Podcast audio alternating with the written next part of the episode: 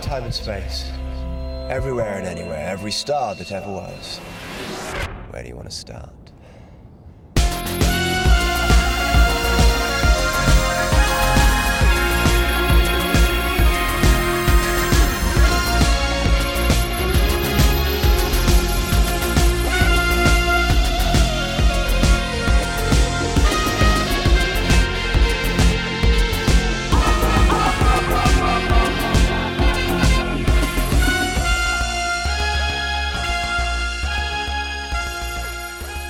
We've escaped from the Aztec temple in the corner of the BBC Lime Grove studio, and we've run out of molybdenum. So let's land on a nondescript spaceship and look for some more.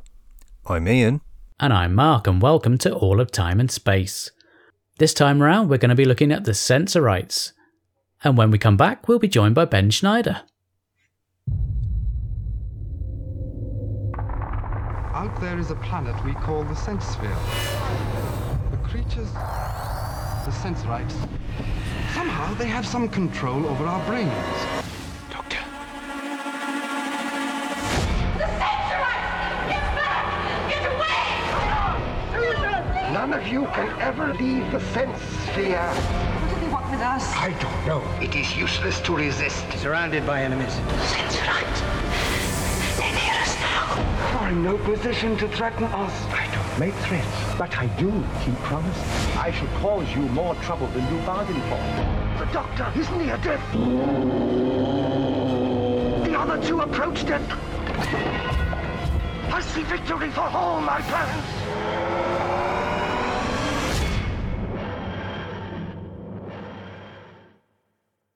So now it's time to welcome our guest. It's the wonderful Ben Schneider. Hello, Ben. Hi there. Hello. Hi. How you doing? I'm pretty good.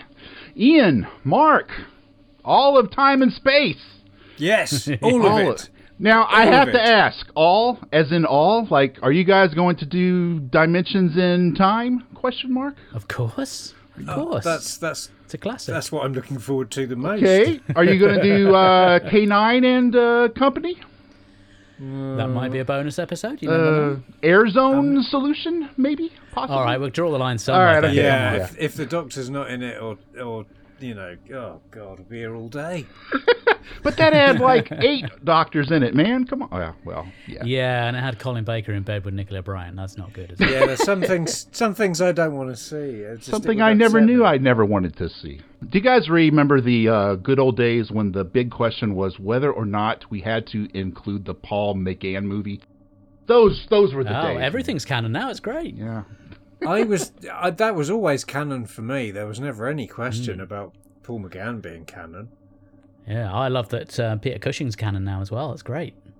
Peter Cushing. You know, I've I've always had a kooky theory about him, but uh, that'll take Hmm. it up an entire podcast. I'm sure we have other things we need to talk about here. Well, if we run out of things to say about this week's story, maybe we'll come back to Peter Cushing. Cause, All um. Deal. This, this could be quite quite a brief one. Anyway, gentlemen, before we kick off with uh, the Sensorites, you know what time it is, don't you?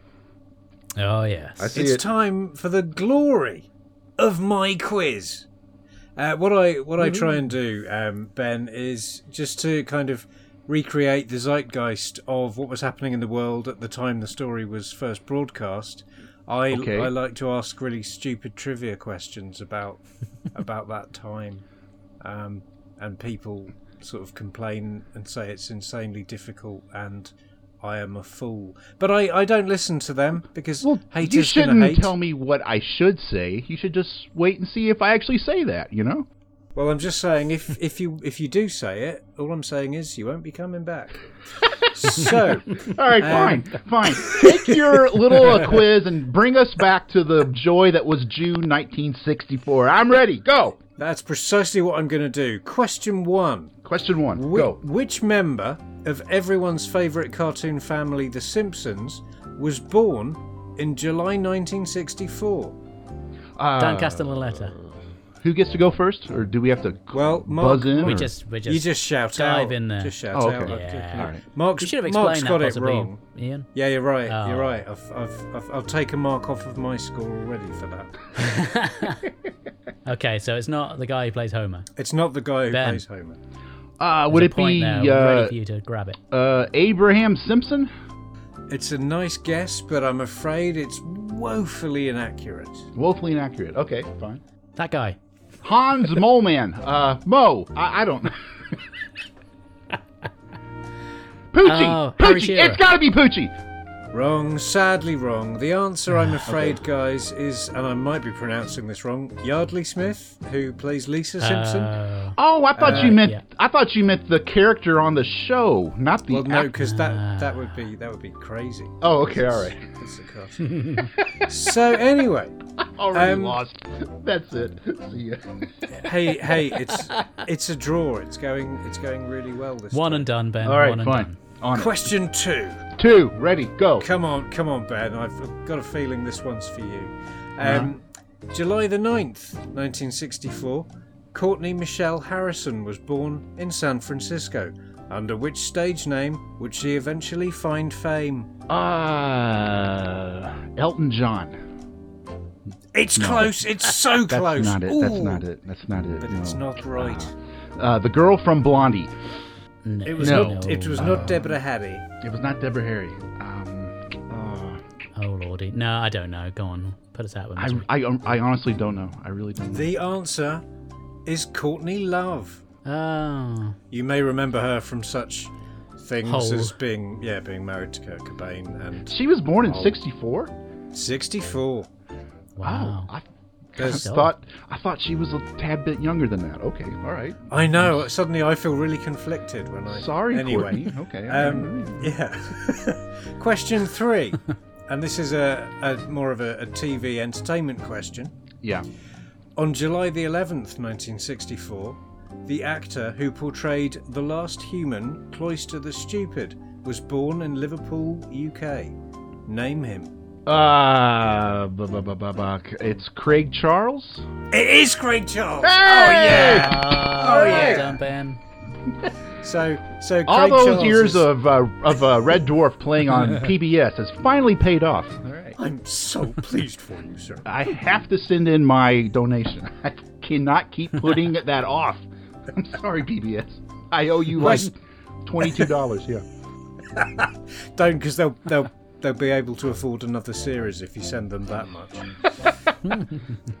question four. It's another Four. music question. Music. Okay. Christopher John Boyle was born in Seattle. Name one of the three bands he is primarily associated with. Um, Hole. It's good, Pearl Jam. but it's not Right. right. Pearl Jam is not right. Hmm. Nirvana. Nirvana is not right. Mm. The Oh, the Allison answers- Chain. No, the answers are Soundgarden, Audioslave, or really tenuously Temple of the Dog. It's ah. um, Chris Cornell. Oh. Oh, that guy. Yeah, Casino Royale himself. Final, final question. And I can't remember the scores now. I want to say it's one all. Is it? It's 1 0 to Ben. Is it? Can, can I can I just tell you this is my favorite Doctor Who podcast that, that I have ever heard. This is this is amazing. Yeah. Good. I'm glad. Because to be honest, the professionality does sort of dip after the quiz, if I'm being honest. anyway, question five. Which speed star was born this month in Arlington, Virginia? Speed Star. Yeah. I don't know what Keanu Reeves. Speed. It was not Keanu Reeves. Oh, the movie Speed. um, um, uh, what's her name? The other one. the other one is correct. Blindside lady. Um, Any of you can tell me Uh, what her name is, I will give you the point. yeah, her. Uh, what's her name? Um, Sandy B. That will do nicely, sir. Thank you. Yeah, yeah. Two uh, points and a clear victory. cobblers. It's a moral victory. It's a mathematical victory. It's a victory on paper. It's a Yes. victory on Skype. Ben, sir, you are victorious. this is the Congratulations, the Ben. story of, of my life is uh, coasting by on on uh, the average, and uh, just so yeah. Thank you, thank you. I defer to Mark. I'm keeping up my record in this quiz. I'm All right. doing really well. Anyway, enough of this frivolity. Yes. Let's have a chat about a really exciting episode of Doctor Who. Okay. Or I'm the ready. Sensorites. I'm go. I'm so pumped. I'm excited. I have sensoritis. I'm ready to go. Uh, Go. Cue me in. Go. I've been looking forward to this for a while. Okay. we should probably come to Ian first because he hasn't seen that much of the black and white stuff. So, Ian, oh, really? You first haven't? thoughts? Hello. Um, I. I don't. What? You see, I think you need I- like a uh, hug or a pat on the back or something, man. You you sound. I really- put it on, and and then, and I was a young man, and I I, I, I pressed play, and at the end of it, I'm a sort of confused, bumbling, grey-haired man who can't act. um, I so yeah, I uh, am coming to this story completely fresh, having never seen it before. So my hot take, uh, in stark opposition to, you know, obviously the received wisdom of the generations, my hot take is that it was really boring. Well, I'm not sure it's that much of a, a deviation from what most people have said over the years. I think it's it's a bit of a mixed bag when it comes to the Sensorites, from my experience anyway. I think it's had a bit of a reputation. This was one that I was kind of dreading a bit before putting it on, and that's why I asked Ben to come on and talk about it. So uh, yeah, I'm so sorry, Ben. What makes you think I'm gonna like it? Come on, man. Actually, Ian, Ian, question. I thought Yeah. that I thought that the received fan wisdom was that uh, this was a very boring, not very good story. Uh, which uh, blogs have you been have you been reading that is trying to make you think the other way? Well, I don't I don't really read blogs so much, but I'm sure when I was when I was a kid and the the Target book came out, I'm sure it was kind of and this is probably just the confused memories of a 10-year-old kid reading a bit of publisher's blurb on the back of a paperback, but I'm sure it was heralded as a, an early classic. And um you know, every when everyone reviews it, everyone always says, you know, if you're doing the watch through of Doctor Who, then this is kind of the first. Um, they call this one the Widowmaker. Um, and if you if you if you make it to the end of the Sensorites, you're probably going to be okay. But a lot of people don't. Oh And, uh, wow. uh, yeah. well, I think your podcast has smooth sailing coming up. Uh, After you get over this little hump, man, you're gonna be fine. Well, that is the best news I've had all day. That's Yeah. even better than when All right. when when episode six flashed up, and I realised there was only another four hours to go. Well, I okay. I'll tell you what I feel. Do you know the really ironic thing, the the personal irony for me personally? If this was a missing story, I would be obsessed with it. I mean, I would be Yeah. just com- I I would I would have the recon. I would have the uh, the little narrated CD thing. I would be staring at photos, trying to piece back together how it would have looked. I mean, because that's kind of how I am with all of the missing, lost uh, episodes.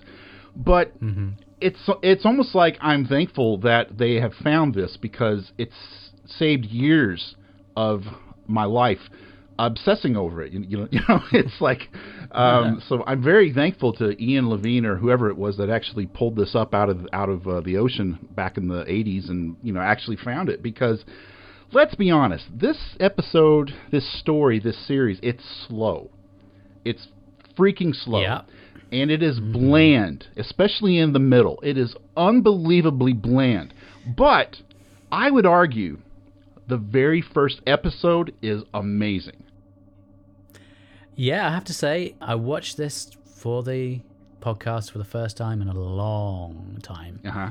And I found myself being really surprised at just how engaged I was with the first episode. That first episode is so good. There are so many amazing things happening in it. And then it's amazing, equally amazing, how after episode two, it just nosedives. It tanks. Okay, well, let's stay positive for a while. Why don't you just why don't you rattle off some of those positive things and and the, the good things that you thought were apparent in part one? Okay, okay, because um, okay, some of the good things about part one that I really loved.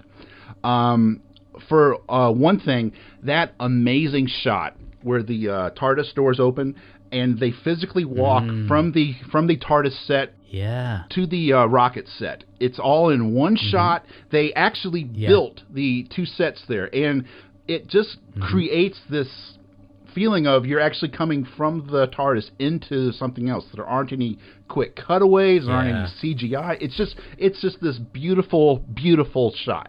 I think I remember seeing that they'd moved them to Television Centre, having had them in Lime Grove up until this point.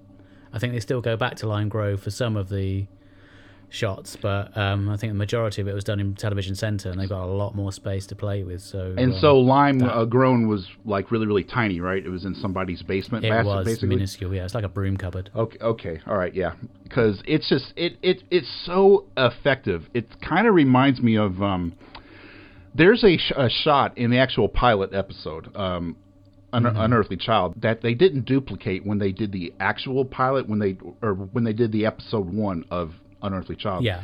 and it's when uh, Barbara first pushes open the uh, TARDIS, and the camera follows her out of the junkyard and into the uh, Yeah. TARDIS, and and then when they did the remount of it, it's just like this quick cutaway thing, and that first one was so much more uh, effective, and so so this part in um, Sensorites, it it kind of took me back to that, and it really made me feel like. Uh, the guys who were actually making the looks and making the designs. I think it was it was probably Raymond uh, Cusick, wasn't it? Who was doing it by this Yeah, point. he was a, he was a designer on the story. and yeah. you could tell he really liked what he was doing. I mean, he it's, it's just oh, I love the way the ship looks. So Mervyn Pinfield was one of the associate producers, and he came on board to direct, and he was very keen on doing a lot of the technical stuff. Okay, and he really wanted to push the boundaries and i think that's one of the reasons why you get shots like this coming in so Mm-hmm. yeah i think directorially it's quite interesting certainly the first episode anyway. yeah, and and okay, there's some some something else in the first episode that I absolutely loved was that amazing sequence where the Sensorites, we assume, have taken over the uh, ship and they're going to crash it into the planet. And it's suddenly, it's like, I don't know if um, if uh, you guys noticed, but before that moment happened, Hartnell seemed a lot more tired than uh, normal for some reason. I mean, his like his uh, dialogue and his uh, line delivery it was kind of weird. I mean, he was you could kind of feel like he was just kind of stumbling. But then for some reason, whenever that camera started to uh, shake and Hartnell just snaps right into action, takes control, he's shouting out uh, orders, and it was really. I don't know. There's something about it. It just had all of this um, Yeah. really nice energy to it, and it was very, very like fast, kinetic. And I kind of uh, noticed something. Uh, Hartnell puts on his his uh, his little specs, his little glasses, and he's like Yeah.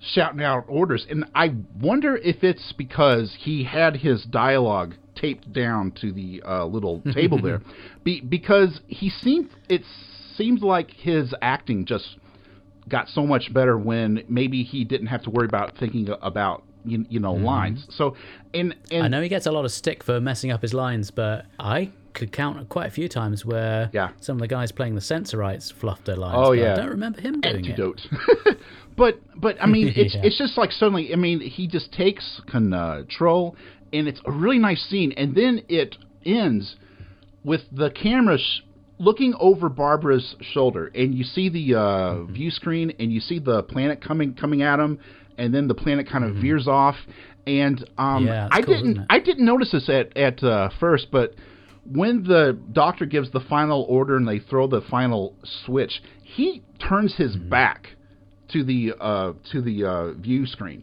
and he does it really really Mm-hmm. fast, and it's almost like he's like, okay, I really hope I didn't uh, mess up, and I don't want to see if I did mess up and uh, we all Yeah. die horribly. And and and then, like I said, it switches over to over Barbara's shoulder, and you see the planet come in come into view. I mean, I mean, Mm-hmm. it is it's a very cheap sequence as far as special effects uh, go, but the uh, but the freaking camera work, the sound effects, Mm-hmm. the POV over Barbara's shoulder, it's just a very cool scene. And then it ends yeah with this great shot Oh, of yeah. that captain guy, Maitland. that's a great cliffhanger He like he like no no no. I mean that sequence. That sequence ends with the like captain guy. He just has this depression on his face and he puts his hands on his head and he just goes, Why couldn't I do it? And I was like, Oh, dude, I have so been there. Great. But then, like you said, that very last that cliffhanger is so good. I don't know if you want to talk about that cliffhanger now or talk about other things, but it, oh, freaking great. Sorry, Maitland. Maitland. That's the uh, captain's name. Just Yeah. He reminded me of an actor called Andrew Buchan. don't know him. I don't know if you're aware Nope. of him, Ian No. uh, and Ben. Nope. Never heard of him. He played Matt Smith's brother in uh, the BBC series Party Animals. He's been in loads of stuff since. Oh, He's just been in an Amazon Prime thing. Alex Rider. Alex Rider. Oh, that's for kids. Okay. Yeah. yeah. Um, so yeah, he's just been in Alex Rider on Amazon Prime. Okay, and is is Andrew Buchan a good actor? He is a very good actor, actually. And Maitland reminds you of him? Well, visually, Right. yeah. Yeah. Okay. okay. Their appearance-wise, I mean, kind of like, kind of like the uh, freaking zombie guy, John. He looks just like Broad, like Broadchurch era David uh, Tennant. I, I thought, you know, I did a couple of times. I did see that actually. Yeah. yeah, he Yeah. doesn't really act But, act like him. But uh, God, there's a couple of moments where he's just like, I think he gets better as the story goes on. He definitely just- does. I think I think the wig maybe tones it down a bit because the wig is sort of upstaging the rest of him really quite badly. But uh, Oh. as it as it goes on, he does sort of you know become the dominant presence in that in that setup. But let's please go back to Maitland. How is Maitland! that- How is that? How is that allowed?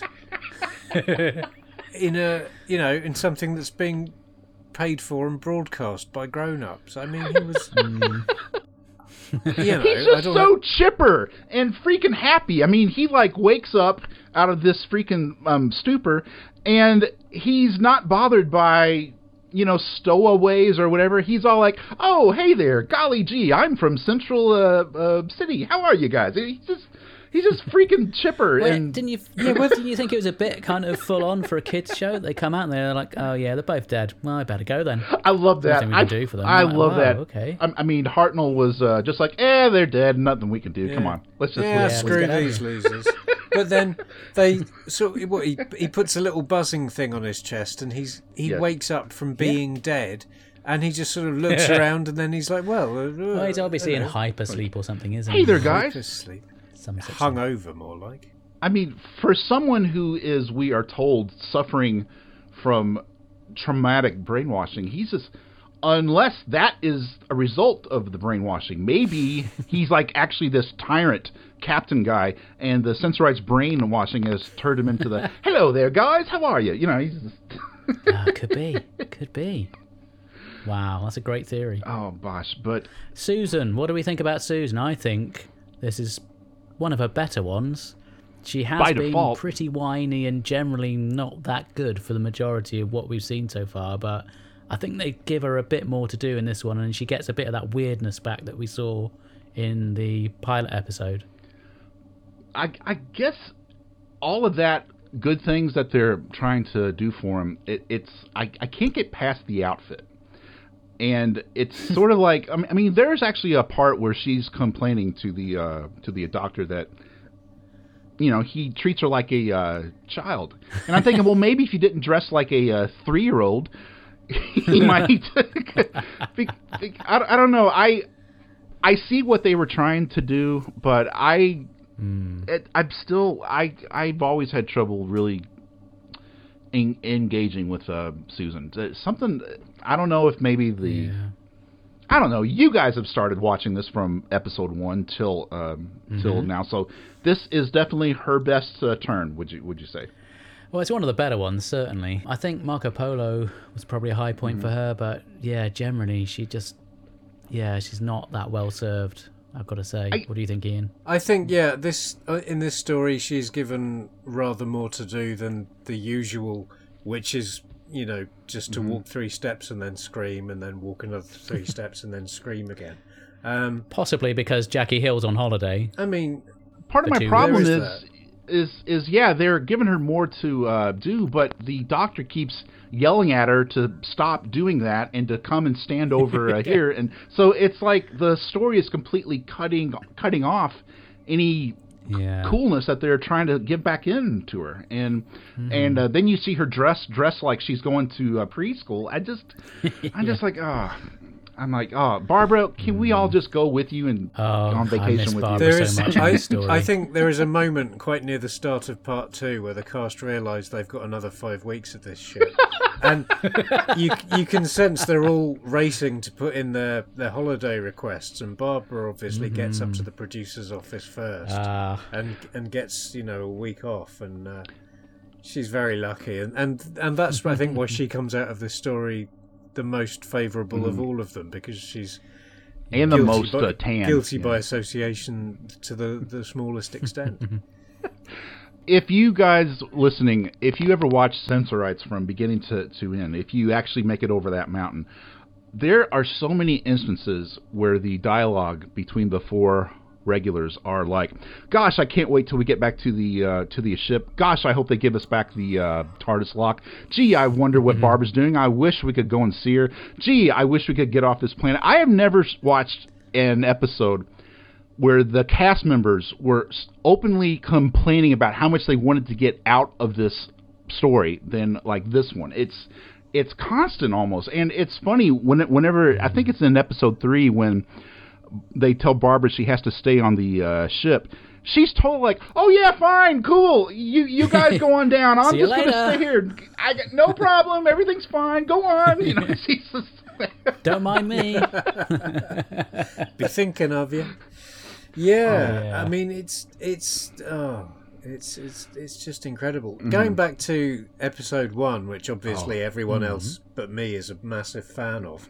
The moment Okay. the moment where one of the sensorites uses a you know a dental floss thing to burn out the lock of the TARDIS when he's Uh-huh. at most three meters away from the rest of the TARDIS crew, who are all looking everywhere but at the TARDIS. How how bad was that on a scale of one to? Oh yeah, it was terrible.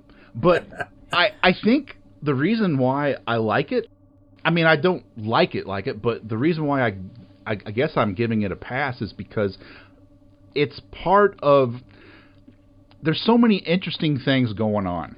And to me, that's just something insane that uh, happens to almost to the point where I love it because it's something insane and totally in uh, plausible. Now, if something like that had happened in like episode four, where it's surrounding by boring and bland, I would totally be like, I, I I would totally have a different atti- attitude to it. But because episode one, I mm-hmm. think, is so in- interesting. Yeah, it's a, a very bad scene and it doesn't make sense, but I kind of oddly love it because it's just part of this. It's just part of the general crazy that's making this first episode fun to me. But I can mm-hmm. totally, yeah, it's it's it doesn't make sense. True. I think the problem watching watching the series all the way through from the start is we've now seen this is what story number seven, and Yeah. we've seen this happen. I think seven times now. They land, they walk two meters away from the TARDIS, and something happens that means they can't get back in it. Either it gets Yep. hidden, you know, hidden, blown up, stolen, tied to Marco Polo takes away the yeah, keys. Marco Polo um, takes away the keys. Yeah. The Aztecs brick it up inside a sarcophagus. Wasn't you there know, a force field in Marinus or something, or something? Yep. Oh yeah. Yeah. Okay. Yep. There was a force. You know, and it's and it's an artifice that the show mercifully has done away with. Um, and I I hope it doesn't get, carry on for much longer. I mean, I can I can remember there's a few more examples of it coming up, but. Um, Yeah. it just it just seems really clumsy and i think already we're at the stage where the the people writing should have more confidence in the character's ability to stay in the story um, I guess they're still working out what it is at this point, aren't they? You know, we're still. It's like they Um, need a reason so- for stuff to happen, but uh, yeah. Mhm. But you I know, guess, it's yeah. um. Did you guys notice how there's also this water theme that keeps popping up in the first series, like where water is trying That's to actually true. like kill them, like uh, in um in uh, Keys of uh, Marinus, the water is full of acid and it's gonna vaporize Yeah. a board and Ian's tie, and then in um what was it uh, Aztecs, there's like Aztecs this you know uh, there's this like drought where they're not getting en- enough Yeah. water, and so they have to do the human sacrifices and. uh and then Ian nearly gets, Gets um, drowned washed in the, away in uh, the. Uh, yeah, that's it. yeah, And, and um, uh, there's another Marco big one too. Polo with Oh, um, the Tegana Tegan guy. away the water. Mm-hmm. The Tegan yeah, guy. He, yeah, he like uh, poisons everything. Struth. It's a, it's it's like there's this constant Rabbits. and and then like uh, here the water is causing uh, coronavirus on the uh, sense sphere. it's so it's I I can't remember the next episode. I don't think there's a water thing, but that's kind of been a big Mm-hmm. you know the, get some more ideas, guys. Come on. That's true. It's either it's water or it's radiation or it's um, mm-hmm. or it's something else Ian can propound about in an incredibly boring, patronising science teacher kind of way. oh, it's the extruded lengths of the waveforms. Is it really? You leave Is Ian it alone. really, Ian? It's an unsuppressed motor. Everyone knows knows that. Come on. Yeah. I'll suppress his motor. Oh. Okay, something else about episode one. I generally like the premise that that does not get paid off. That these are mind control aliens that are brainwashing them. You know, I mean, it's it's kind of a scary concept, especially when you uh, when when you look at the episodes that have come prior to this. It's kind of this brand new way of of you know attacking and scaring someone is like the aliens are controlling your mind you know. Are the aliens making you crash in uh, to the uh planet you know? Are the aliens keeping you from being able to move everything? You know the aliens are are making John crazy, and the aliens are making you do do things. And as you're like watching this, you're probably thinking that the whole series is going to be them trying to battle against the alien brainwashing. There's no way that it's going to devolve into political whimpering. You know, no way. It's, it's so cool here. Um, Ah, yeah. and That's uh, such a good point. and and uh, there's there's other things like just on the uh, design element. I, I have to hand hand to God. I love the cute little rocket uh, ship uh, labels that they have on their uh, jackets. You know, it's just adorable. Oh. I suppose they're supposed to be functional, aren't they? But yeah, it just looks. It just It looks quite. It looks 1950s. I know doesn't it looks like a uh, kids show. There's so much about this that kind of makes it feel like a kids show too. But there's something about it where I'm just, it, especially in this first episode, there's so many interesting things going. I'm just kind of just rolling uh, with it. Now by episode three, I'm gonna get very angry and tired of it all. But but by episode one, I'm I'm still just loving it. And um, Yeah. I, it's just There's a lot of suspense there, I think. yeah, there's absolutely suspense because, and there's a lot of quietness, you know, where they're just kind of letting a scene play out and try to bring up that creepy factor, you, you know, and um, Yeah. um, but but in, anyway, the creepy thing goes off the charts when they hit that cliffhanger. That is, I swear, Yeah. as bad as the rest of this uh, story is, that cliffhanger is so good. It's so It atmospheric. is cool. And uh, for people who haven't seen it, you know, the uh, Sensorites have come to the uh, ship in like lima bean shaped spaceships, I might add, which just made me laugh out loud when I when I saw that. You know, Ian, do you re- do you remember that part? I Where do. like, that was just "Look." before the darkness descended on me. Yes. and I mean, I literally laughed, but at the same time, I was kind of glad that they actually made an effort to show an actual ship of some kind because Yeah, they didn't Uh, have to, did they? Yeah, like like Yeah. like Yeah, something that used to frustrate me on the old Star Trek, like the 1960s Star Trek, when, whenever they would have an alien ship and they would put it up on Mm-hmm. the view screen, it would just be this multicolored paint blob thing, and that always used to bug me. Like I wanted to see an an, an actual ship, so I was glad that they had, you know, made some sort of an effort to Yeah, show an sure. alien vessel. and speaking of uh, Star Trek, something I liked about this too is I like the way the Sensorites look here in this first episode. Like I really like how Mm-hmm. they've actually tried to make an alien-looking race. They got weird heads and the the feet. Come on, they went the extra mile and gave them round toes, man. And Ah. be, because one of the things tripping all over them the whole time they were filming? Gotta love them because in, it kind of made made me think how on Star Trek: The Next Gener- Generation, they they got so lazy whenever they would show aliens. Whenever whenever they You've would got to sh- be walking like John Wayne to sort of walk along without tripping over their own feet, surely. made them that much more tough, man.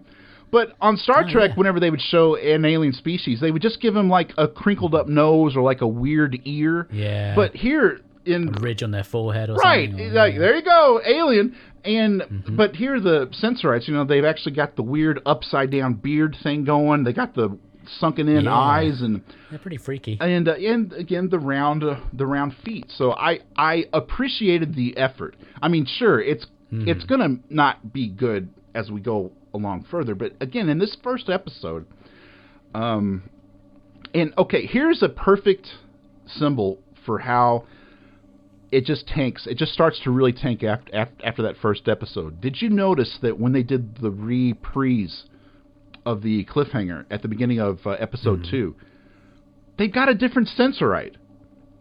Did Did you guys notice, I, notice that? I noticed he was standing in a different way, but I didn't. I'll let you into a little secret. I couldn't really tell them apart okay, all right. until until they. Oh, I think that might come into play hey, later. hey, you know, um, because they all look like um, sort of, m- you know, Ian, middle you're starting to sound like you might be a member of UKIP. No, they they just they all they all look like um, testicles. All their all their heads. they just look like testicles with, with Okay. round feet and and grey velour running equipment. If if you are interested to looking back at, at, at this, if you look at the end of episode one at the uh, cliffhanger, you know you've got the really cool alien kind of acting like he's floating. He puts his hands up on the uh, glass. He's looking in. His uh, hair is real stringy and crazy, and the music is great. You go back to episode two at the very be- beginning. They don't replay the the the shot from last week. They actually re react it. And Right. it comes to that Yeah. to that point. Ian says, "Doctor, doctor, look!" And they go to the window, and this is he's not creepy. He just basically stands there. He doesn't hold up his hands. he's like his hair is freaking combed. I mean, the the alien from episode one was all floaty and spooky with this weird, crazy ass beard, and this guy just stands up, and Yeah. it's terrible. Mm-hmm. And I think this is a symbol of how the rest of the story is going to go because they couldn't even get the remount of the episode one cliffhanger right. So that just bothered me. that is a that is a brilliant observation and entirely true. I mean, when I saw it and, and I noticed it was, I didn't notice it was a different one because they all looked Uh-huh. the same to me.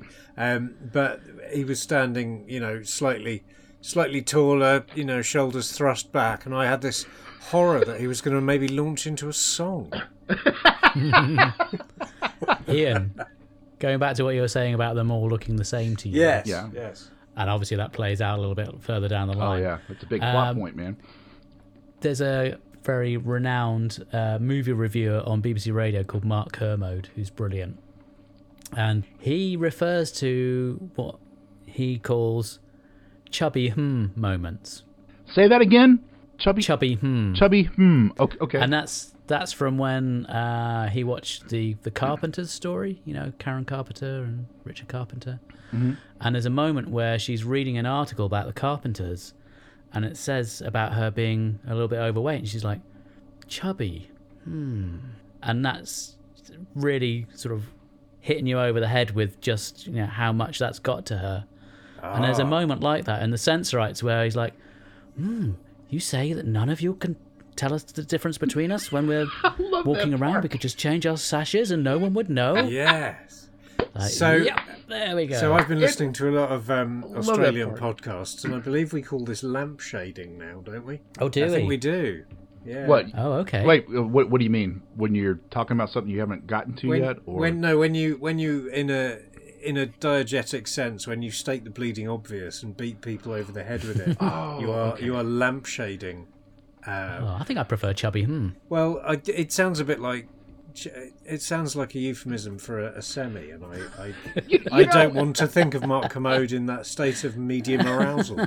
you know, I don't, I don't want to give excuses for this episode, but it, it just suddenly occurred to me moments like uh, that where the where the alien looks right at the camera and goes, "Huh, that never occurred to me before," or where, where they're overly explaining things. This this in a, in a way, this episode feels the most kid show in a weird way, and it kind of reminds me how people were really critical of uh, 2005 series one, uh, World War Three, Aliens of uh, London, because it seemed like the quality suddenly got suddenly took a bit of a, a dip, and it was a bit more Yeah, yeah. farty aliens to make all of the uh, all Yeah. the kids laugh. And the the justification that I had always heard was that they hadn't really figured out what tone they were going to go for yet. And like, are they going to make it more of a kids show or more of a drama?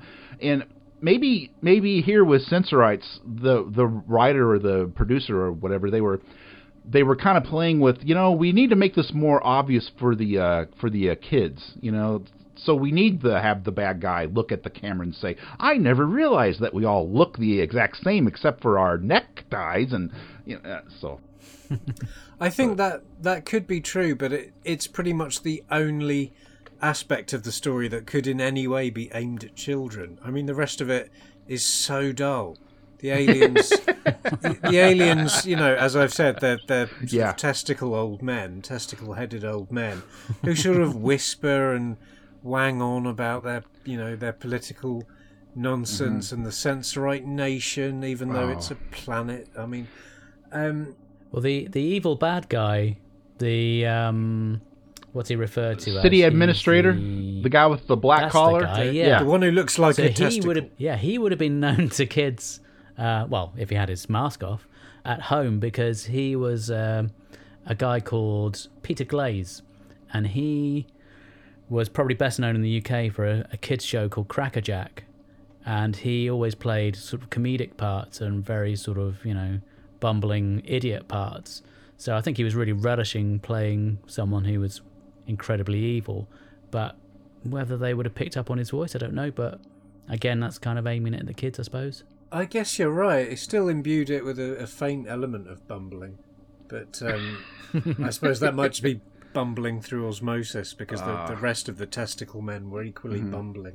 Mm-hmm. Oh, yeah, builds I'm- up I- into a- totally get you because that was one of the other things about beginning in episode two is it suddenly switched from being these scary unknown aliens who are brainwashing you to now they're like oh turn on the light. The dark scares me. It, it's very i felt embarrassed for the uh, guys acting that way you know whenever they were like turn on the light. Turn off the light it it yeah. was kind of hard to watch, you know, and it's just uh and it just gets worse and worse as it goes on. And I'm sure there are cleverer, smarter people than me who would point out that well, the whole premise of the story is that the scary aliens turn out to be uh, timid and they uh, need to be saved from scary humans that are killing them all. But okay, fine, but do we have to sit through five episodes of utter tedium to make that Well, point?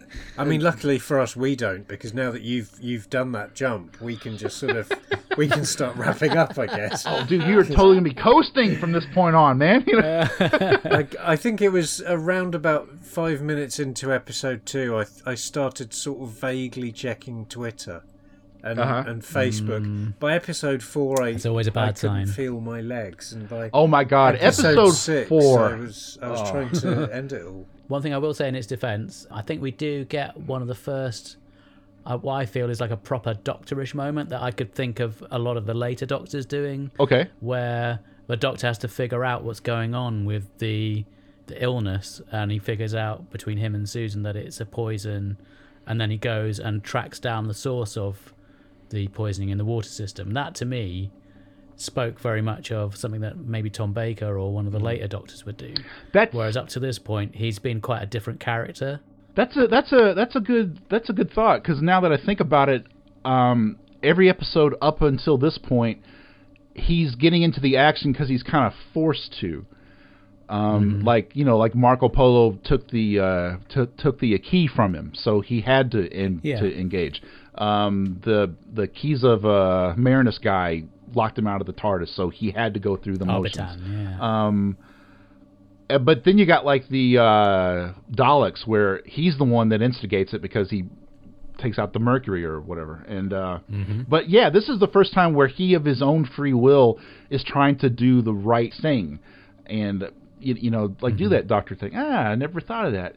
See, I need to. I, I've I've only watched the series from start to end, like back in the '80s. I, I kind of jump around now, and I kind of some sometimes I miss those little character development moments where if I was to if I was to mm-hmm. just well well like well like now you know you asked me to be on the Sensorites. I went to the shelf got the Sensorites put it in. I hadn't watched the first six episodes leading up uh, to it. So to me it it just seemed like oh the doctor's doing what he always does. He goes and he investigates and all that. But this was actually now that you mention it this was kind of a big character moment for him. He's kind of I think those lessons he's learning from Ian are really starting to pay off you know? Yeah, I think that's a very good uh, a good point. It's another plot on the graph of of the character's evolution. Um, and I, I do love that little montage of him doing science, my and there's God. just like a little three second shot of him holding up two test tubes and sort of pouring one into the other, and then it fades to something else, and it's like that's like a Rocky training montage, Oh, that's but and that of sensorite an has old man doing science. that sensorite has the most beautiful penmanship I have ever seen. I was Oh, completely really? Oh, really, really good. does. Really beautiful. I wanted to get him to do my. If I ever have, uh, you know, any other, you know, perhaps a christening, I want him to do the invites. Uh, in the commentary, the actor that plays him says, well, I don't know who on earth that is, but it's not my writing.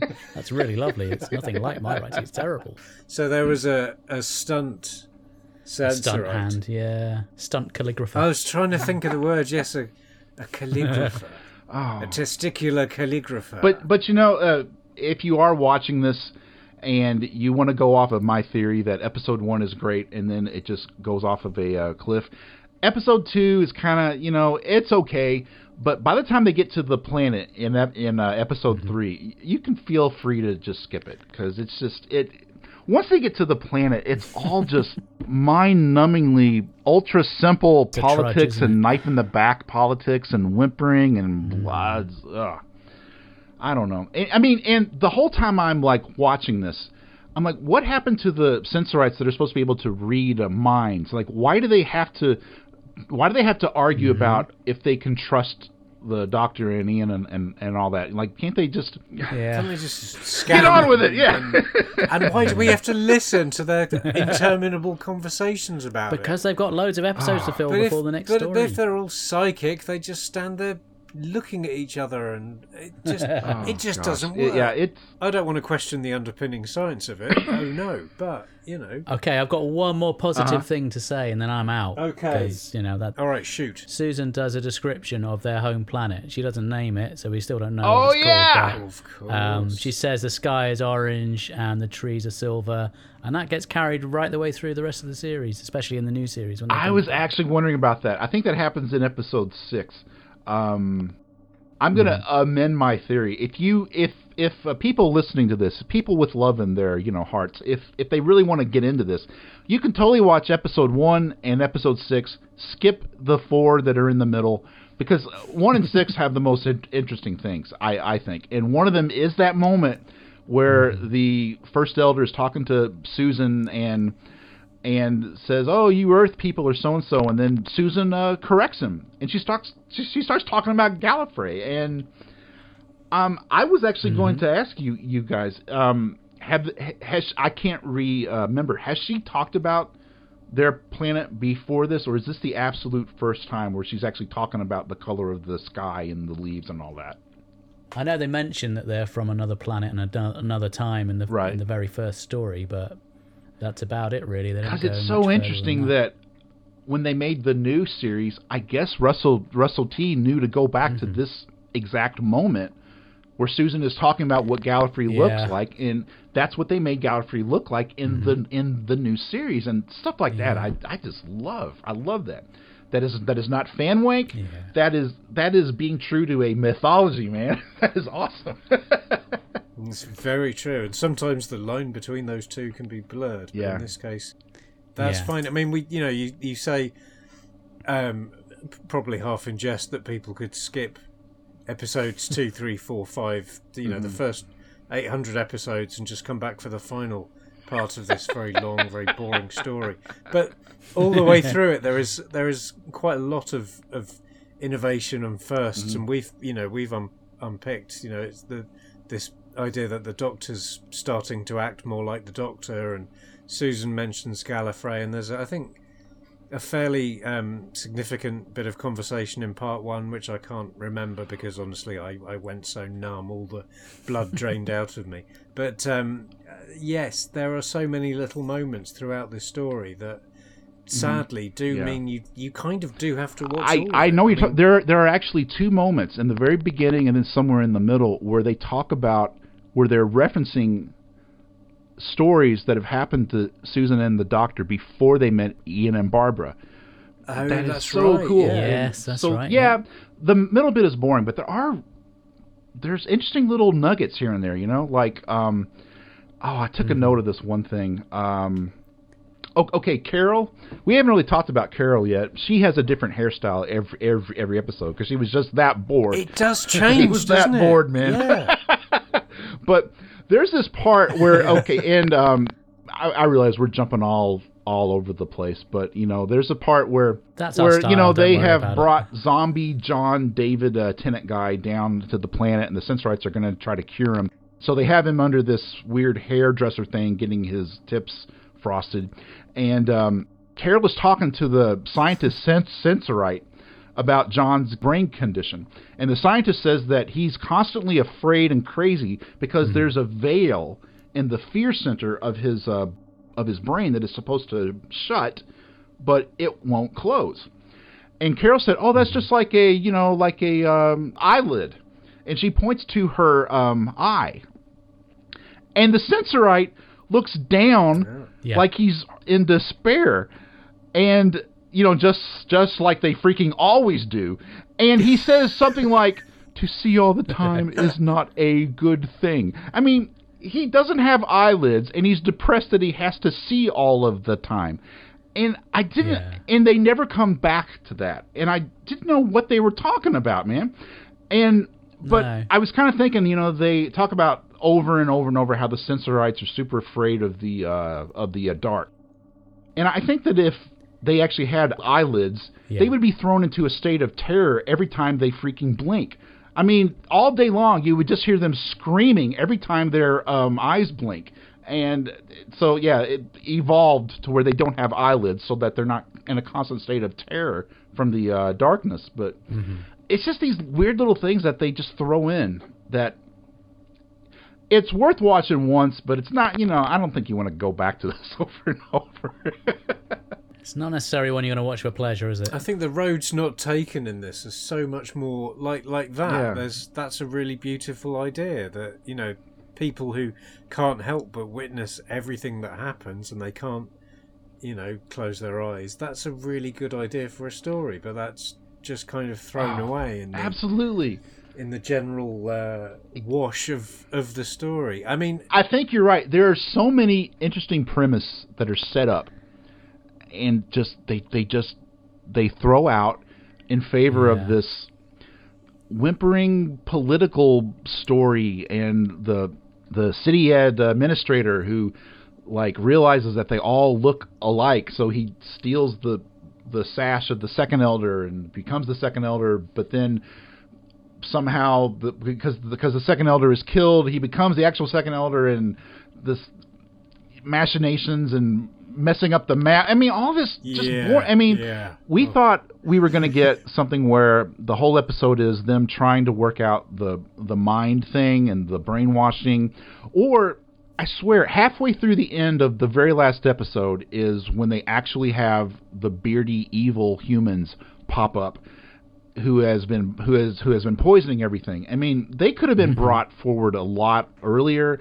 Some more stuff could have been done with uh, that. You know, that would Yeah. yeah. One, you know, they could have kidnapped Susan, and for two episodes she could have Because been honestly, trapped with them, and that would have. I been... thought that those bearded human guys were the best actors in this show. I mean, they were especially the leader guy. I really believe that he was absolutely nuts. Something about the way they were uh, playing it, I just really was engaged. Maybe it was be- because I had sat through four episodes of whimpering. Oh, we don't like loud uh, noises. Oh, it's dark. Oh, it's uh, uh, uh, Oh, oh, we don't like this. Oh, we don't like your modern beat music. Oh, we don't.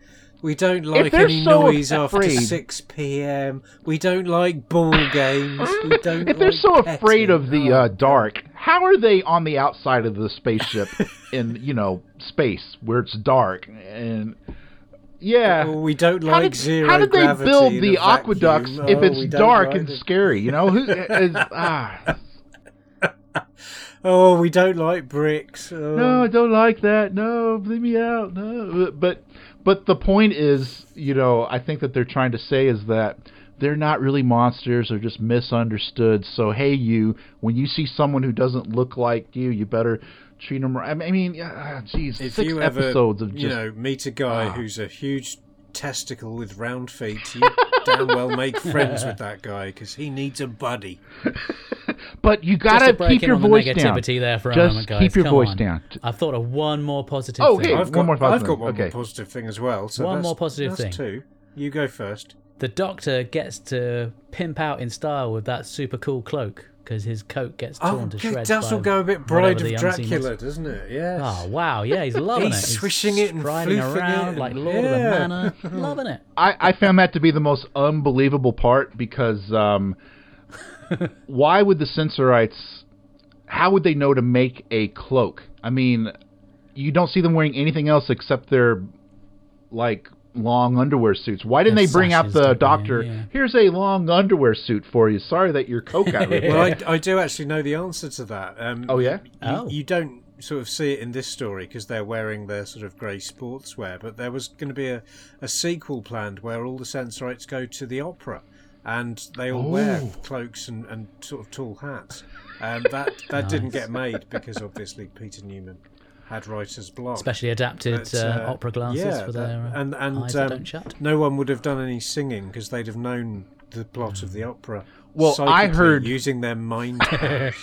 I heard that three that three episodes in that in that sequel were devoted to the Sensorites arguing about no, it's your turn to uh, drive. No, I drove the last time. Oh, I No, don't like popcorn. I Oh, can't don't- go at night. It's too Oh, dark. there'll be a queue no. for the gents in the interval, and I'll the opera is too velour. loud. They're attacking me with song. It's too loud, man. It's- Now, my favourite m- moment in the story, um, it's a John moment. I think Oh, it's yeah. from episode five or six, where okay, um, I think uh, his what was the name of his girlfriend? Is it Carol? Carol. Yep. Carol. Yeah, Carol's Carol, yeah. Big hair she- Carol. She likes a, a nice hot bit of meat or, or, or words to that effect. And, and John sort of laughs very theatrically and says, You'll have to make do with a small juicy fruit. Now, I'm pretty sure there was a double meaning in that. Oh my gosh. Oh, he's talking about the chewing gum, Ian. Oh. Oh. What did you think it was? Oh. anyway, do we have any more nice? I have a things to say couple more. Uh, I think it's I think it's nice when uh, Susan says her very very racist moment when the uh, doctor is trying to get the second elder slash city administrator to come and talk to him, and the second elder takes off, uh, you know, running. And then Susan says that must have been really funny seeing them uh, run, and she starts to hold up her arms to imitate them running, and she and she actually says flip flop flip flop, and I know that that was kind of uh, so that was kind of you know racist, but that is the first honest and believable dialogue I have ever heard Susan say ever. I mean, it sounds so real to, to what someone might actually say. I almost think it's like this ad lib from uh, Carole Ann Ford. so, and they just left it in, you know. Um, you might well be right because you are you are so right in that that is a, a real, uh, yeah, sort of. and she actually laughs in it, you know. So- Yeah, and you know, it's like something that they've maybe brought from the rehearsal room into the into Right, the yeah. studio on the day. It's like, Oh, there was another cool. moment like like that too when uh, Ian and the Doctor are in the aqueducts. I think it's episode six, probably, where uh, where Ian sees one of the evil beardy humans with his uh, pointy stick, and the Doctor has his back to him, and he's like, "Doctor, Doctor, look." And the doctor doesn't see it, but he sees a second beardy human with a, uh pointy stick, and he's like, "Ian, look!" And they both back up into uh, each other, and they and they kind of jump. It was a really funny moment that reminded me of the stuff that Patrick Troughton and Fraser Hines would always like throw in. You know, like they would work out some kind of like a funny moment, and it, it really made me. It, it really felt genuine, and it made me think like.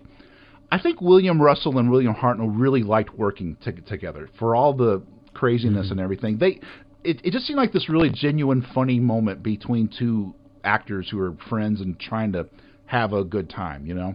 Um, Yeah, that's nice. See something else positive. Oh, Barbara's amazing tan in episode six.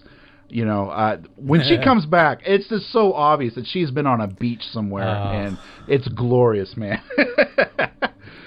and It's just so good to have her back, isn't it? oh really? yeah, the minute she comes back, I'm just like, ah, everything's better now. Thank you. and let's see, uh, I got a couple more things. I think one of my favorite things about episode six is how you can see where everyone just stopped caring. Absolutely just stopped caring. like the writers, the producers, the actors.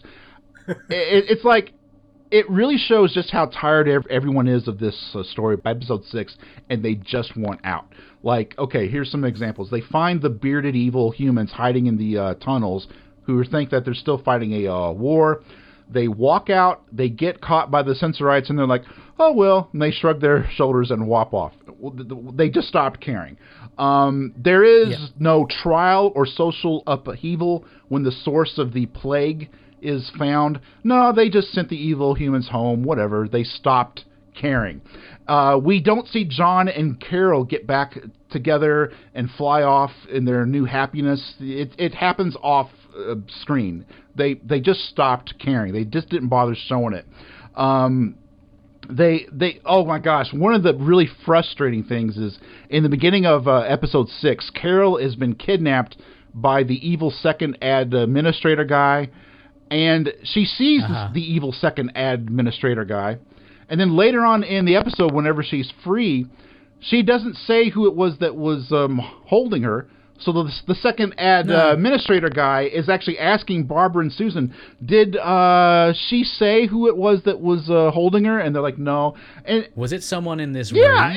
and, and it's like Yeah. they didn't bother asking Carol. Oh yeah, it was the guy with the uh, black sash, you know. And and then when they come back from the aqueducts, there is no closure with the evil second administrator's second elder guy. I mean, we had to listen to his insane conspiracy theories for like four episodes talking about how oh they're they're just faking being sick. Oh, they're going to go and get spaceships and come back and kill us all. I will be the second administrator. Nobody looks this the same if you're not wearing ties. And and you you don't see the evil second elder. He you never see him getting confronted or captured. He he never has a big showdown with the uh, doctor. He's just banished off screen because they just stopped caring. so I thought that was funny. anyway, so I I think um, another plus. I like how Hartnell loses his uh, cool and shouts. I mean, because it, it's just funny to me because they're so whimpering and and Hartnell's just losing his cool and he just looks like he's having fun shouting. So yay, Hartnell. Um, He's not taking any crap from anyone, is he? Something else good. I, I honestly like how they try to make the aliens look like individual aliens. Like the masks are all. And they give them the society Yeah, as well. I know it's you know not necessarily the most exciting thing, but they are. They're not just one-dimensional bad guys. Mm-hmm. Yeah, You know, there are. But think about it. aliens and bad Up until this point, the the uh, Daleks all look the same. The Voord all looks the same, but the Sensorites they've they've got slightly different masks. Um, you, you know they. They, it, it just wasn't like a cookie cutter alien. They really tried to make them like a society in like a weird way. So that's kind of good, but I and I'm glad that the whole thing exists because that means I have not spent years wondering what it like looked like and obsessing over its loose cannon recon. Um, Can you imagine if you'd spent 20 years saying how it was your favorite story Oh. And you wished it would come back, and then it came back and you watched it and thought, oh, so because a bad story exists, it has saved my OCD for more deserving Mm. stories like Dalek Master Plan. So thank you BBC Oh, yeah. for not burning this, I guess. So so I think my final takeaway is that it's sad. There's so much promise here, and if you want to skip Sensorites, I don't blame you because there's some stories that have bad reputations that don't really deserve them, like the gunfighters. You guys haven't got there yet, yeah. but when you do, it's not as bad as people say it is. But the Sensorites, it it kind of deserves its reputation of being slow and boring. But I, I'm telling you, you owe it to yourself to at least watch episode one because there's some genuinely interesting, Yeah. good stuff happening. Um, it's kind of like the Space Museum in a weird way. Like you know, that first episode is really good, and then it just evolves into three episodes of running around and but. So anyway, Spoilers. that's what I think. and then it leaves you on a cliffhanger. The doctor's going to throw Ian out of the TARDIS the next time they land. What's going to happen? Oh my god! Oh my goodness. Unless you guys have got anything else to say, I think we should wrap up our review and give it a score out of 10. Okay. Ooh. So, Ian, I'm going to come to you first. I have a feeling this is going to be possibly your lowest score so far. Um, I'm going to let me think about no. So to be fair, we've gone we've gone with a couple of sevens, se- eights, four. Uh, but it's, not so. It's a three. Ooh, that's that's low. Yeah. That's low. Mm-hmm. Okay, I um, I think what saves it is the first episode, and possibly a bit the last episode, as Ben was saying. If not for those, then it would have been a lot lower. I am gonna give it a five. Ooh. You averaged it out. Wow. Yeah, Ben. Do you know how when um, they look at the very first story and they always say it's unearthly child plus three boring stories in a uh, cave? You, you know, so they always Yeah, tend yeah, to yeah. s- they always tend Yeah. to say episode one of uh, unearthly child is ten out of ten, and the rest of it is blah blah blah. Yeah. I'm going to do that here. Uh-huh. Episode one of the Sensorites is a nine out of ten for me. There's so many good things. Okay. The the imagination, the promise, the premise, the uh, set design. Um, it would get a ten out of ten, but that Maitland's acting is just it. You know, episode two through six, I I gotta, I want to say three, but there's still some good stuff sprinkled in. I'll give it a four. Yeah, I think that's fair. I think that's fair. But anyway, enough of what we think about the Sensorites. We want to hear what you guys think about the Sensorites. It's time for some feedback.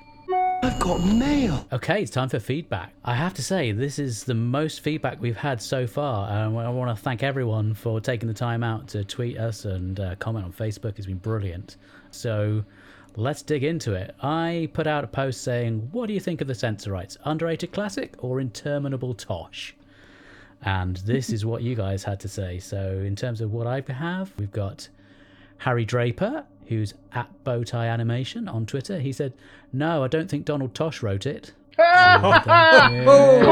I love it. Ah, yes. And we have at Paul Morris seventy seven seventy seven. He says underrated classic. It's too long and there's some poor acting. The basic plot is sound. Okay. Hmm. Okay. And next we have Ollie Acco at Ollie Reviews ninety nine, and they say underrated classic.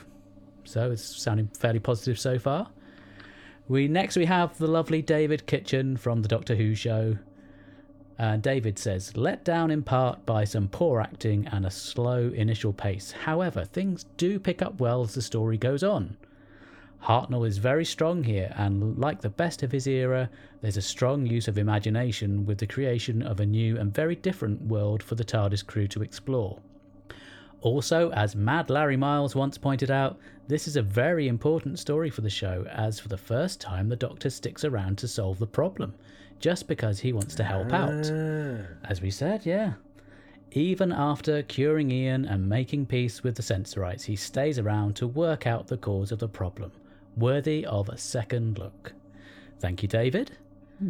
And next we have Gareth, that's at Liquid Paranoia on Twitter. He says, It's ambitious. The realization is okay. I like Susan gets to be properly weird. It's an alright story. Which I think is uh, fairly common from a lot of our correspondence. Thanks for that. Uh, Keith Say says both. So it's it's utter tosh and uh, a classic. Classic Tosh. I can kind of see where he's coming from. Yeah, classic tosh. Yeah. Classic Tosh. I like it. Walter M at Harligator68 says, I seem to recall it being much more on the interminable side. Yeah, I don't think you're going to get too many arguments from us guys here. Al Reviews Who at Al Reviews Who on Twitter. The former, so he says it's a, a classic. When I watched it for the first time, I found the second half really dragged, but now I find it a really enjoyable story. So, thank you for that. We have Lewis stands Frobisher at Butters underscore Lewis. The first two episodes are fantastic, and the rest isn't as good, but I still like the rest just because I'm a 60s weeb. I'm not sure what a weeb is, but. Uh... Thank you for that. Rachel Wild, who is at RA Wild. All I can say is that Ian wearing that shirt is sexy. Well, there you go. I, I, oh no, she Uh, means Ian Chesterton. Yeah, not you, Ian. No, no, no. Antonio Amaral, uh, that's at Crinoid Roots, says the first two parts are great, and then it turns into a political thriller and gets boring. Hmm. Thriller. huh? Irving Braxiatel at Saint Merrin says it's ambitious and I want to love it, but it's rather silly with some great moments. And we have uh, CEO of Six Doctor Apologists at D Manady. And they say, I love the Sensorites and the first couple of eps are nice, but overall it's very weak. We have two more from me. We have Two Monkeys Review. And their Twitter handle is at we underscore Claude. It's pretty good. Not as boring as its reputation suggests. It's interesting that some of the Sensorites are sympathetic and some of the humans are bad. Kind of novel for early Who. Plus, I have a soft spot for anything with the original TARDIS crew. Yeah, they are great, aren't they? Yeah. And finally, from me, we have Robin Parry at Robin Parry on Twitter. And they say, I enjoyed it and was unclear why it was often considered naff. And their faces are terrific. So thank you all for your feedback. And we're going to go to Ben next. Ben, who do you have there? I have a message here from the Doctor Who show at the DW show. They say quite shite. I almost said I almost said Ah, quiet shite. Quiet shite. I love that band. Come on, feel the Quite noise. shite, yeah. Quite shite. Quite quite shite. Yeah, very nice and to the point. DW show. Thank you, uh, Tim. Tim at uh, Doctor Who Podcasters says could do with being four parts shorter! Exclamation point, and it's got two hearts to it. Thank you, Tim. Uh, 42 to Doomsday at 42 to Doomsday. Mark and Rob, hey guys. They say it's a slog with three exclamation points. The book is better, IMO, but that cliffhanger is pretty cool. Yes, thank you, Mark and Rob. Yeah. Oh, they those guys, 42 to Doomsday, they put the fun der down under. They do. I heard some feedback from some guy called Ben in Indiana on their last episode I listened to. oh, that's my evil clone, or am I Oh, the evil clone right? and that was the good one? I don't know. Uh, the sirens of audio at Audio Sirens say, I wouldn't say that it is interminable, but it's pretty hard going. I love the concept of it and get excited when I start watching, but it's probably the slowest moving story of Series 1. Thank you, Sirens. And finally, Harry Whitley, or Whiteley, I think it's Whitley, at Harry underscore Whitley says, Love it. Oh, very succinct. Very succinct. Not quite as succinct as Quiet Shy It, but you know, hey, love it. What are you going to do? Ian, let's what have you got let's see if I've got anything that can compete with the brevity of quite shite. Jeff Wardell. But now I'm not sure if he's beginning with an epithet or a comment here. He says Oh. he, he's either saying Hartnell on fire or he's saying Hartnell on fire. Either way, that's a terrible mental image. Um, he goes on to say Hartnell on fire, an excellent four-part story, isn't it always? But too long at six episodes. And he's right. The Sensorites are a bit dim, but there's enough in here to make it entertaining. Hmm. That that's my own. Hmm. I'm putting those in Yeah. there. The first two parts are more interesting and suspenseful than what comes after, but good nonetheless. So thanks for that, Jeff. Uh, then we have uh, Alistair Micklejohn. Says, uh, not a massive fan of the story, but William Hartnell saves it, um, which is, you know, debatable. Uh, Mary F. at Mexter says, So very long, bores the life out of me. I think Mary F. is possibly my spirit animal, and, and we should maybe Yeah, I think you um, could be right there, retire yeah. to a desert island together and never watch the Mm. Sensorites. Peter at the Sentai guy says it's nothing spectacular, but I enjoy it all the same, which Mm-hmm. uh, shows um, you know uh, admirable lack of um, They've got a bit of stamina there, haven't they? yeah. Uh, Marie Claire hashtag bring back the Sensorites. I've got a hashtag of my own here. Please don't. Uh, not even the new adventures brought back the Sensorites, and I'm looking at them all right now. Wait, seriously, really? Yeah, never. The New Adventures didn't? And Yeah. did Big uh, Finish do Oh, they've- the, like they've the probably had Sensorite a- box set? They've probably got three box Yeah, sets. they've probably now. done about 10 Okay, all right. I was going to say. Yeah. The mind powers. We love stories. Yes. Mm-hmm. Uh, where did we get to? The Who Society. Underrated classic. Yes, the pacing has issues, but there's such wonderful imagination and charm. Actually, that's probably true. That's another very good Mm-hmm. and very even handed comment. Uh, Matt Bjorkman says, an enjoyable, if mediocre, story. So, damning with faint praise there. Uh, Nigel Nigel Walker, I enjoyed it. It's very much of its era, but still enjoyable. Harrison Chase, classic Tosh. James Stoker at Apoco Trout says it's both for sure. It has a lot of good ideas and a lot of atmosphere and charm, but its pacing is atrociously inconsistent. So all the good parts are separated by like ten minute stretches where absolutely nothing happens. That's actually that's actually what it says on the DVD cover. Um, Liam South at your ultimate foe. He's really not. Um, episodes one to three are better than episodes four to six, but overall, I really like it. Bit of an outlier there. And Christopher Leeper at Creative Chris thirty seven. Underrated. Now he's put that in block capitals, so he's really, really, He really means he it. Really does. The clip. Well, that's what I love about Doctor Who fandom because for every story, there's someone out there who really loves it. That's true. I love the Horns of Nimon. Some people don't like it. They're Okay, wrong, that needs to but be I a do love that show. that needs to be something that you guys need to watch out for as you start this Mm-hmm. 2700 year journey you know take note are there any stories that you guys are going to do where no one has anything good to say ab- about it there's got to be one well. surely there's one Yeah. colony in space i'm looking right at you man come on there's got to be one I don't mind that. I- oh really I'm, I'm, oh back right feedback. I'm worried We got about some Trial controversy going Lord here. now. Oh no. Oh. So thanks for that, Ian. Yeah. Well, thank you so much again for all that feedback. It's been brilliant hearing from everyone, and uh, keep it coming. Oh yeah, I, I gotta tell you guys, I, I can't wait to listen to the next episode of um, All the Time in Space because I gotta know what happens.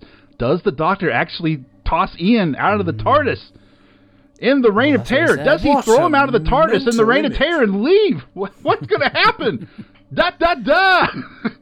He did kind of flip quite quickly, didn't he? It wasn't just a sort of a gradual building of his tempo until he just let fly. He just really just turned on a sixpence, didn't? Yeah, that's that's actually a, a really funny scene because uh, they they actually show a model rocket flying off, and it's it's actually a really good rocket. Actually, it shows it it it's flying and it kind of it kind of rot- rotates a little bit. It's I Kinda neat, remember thinking at the time I saw it that that is actually, you know, I've seen a lot worse effects in, say, 80s Who. Yeah. Actually, it was, Yeah. it was, you know, for a little throwaway disposable shot, it was really Hey. nicely done.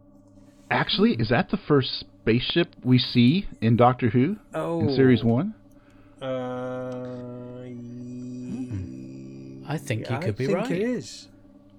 Well, there were the Sensorite kidney bean spaceships, but uh, you know, Yeah, other than don't that, count those though. They're not proper spaceships. But but anyway, like Ian says, well, at least they know where they're going, and the doctor's like, implying that I don't. That's it. Get out. How dare Don't you! let the door I hit won't you. Yeah. stand for I'm going to give you the beating of your life. Uh, So, so you know, people, if you if you don't actually want to go and get Reign of Terror and see how Ian manages to charm his way back into the Doctor's good graces over the course of six episodes, you you can just listen to the to the next podcast. I'm sure Mark will tell you what happens. So yeah. Ben, thank you so much for coming on the show. It's been a pleasure as always to have you along. Thank you guys, Ian, Mark. I'm loving the new podcast. I love the energy, the conversation. Uh, keep it on going. I'm looking forward to Air Zone Solution too. Okay. Is there anything you'd like to give a little plug to while you're here?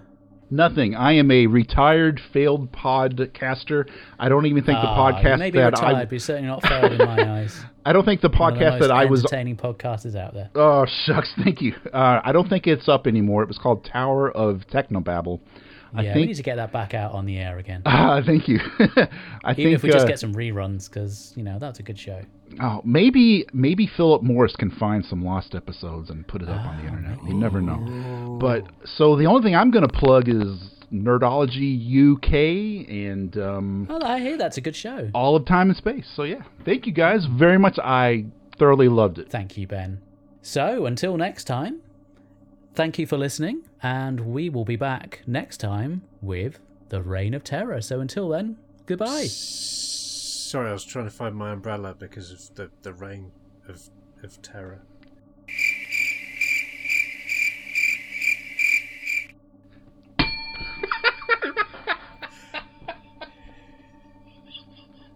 Goodbye, everyone.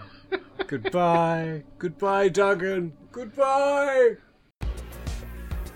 If you'd like to get in touch, you can email us at mailbagofrassilon at gmail.com. We're also on Twitter at TimeEndSpacePod, and you can also find us on Facebook. If you want to leave some audio feedback, there is a link in the show notes.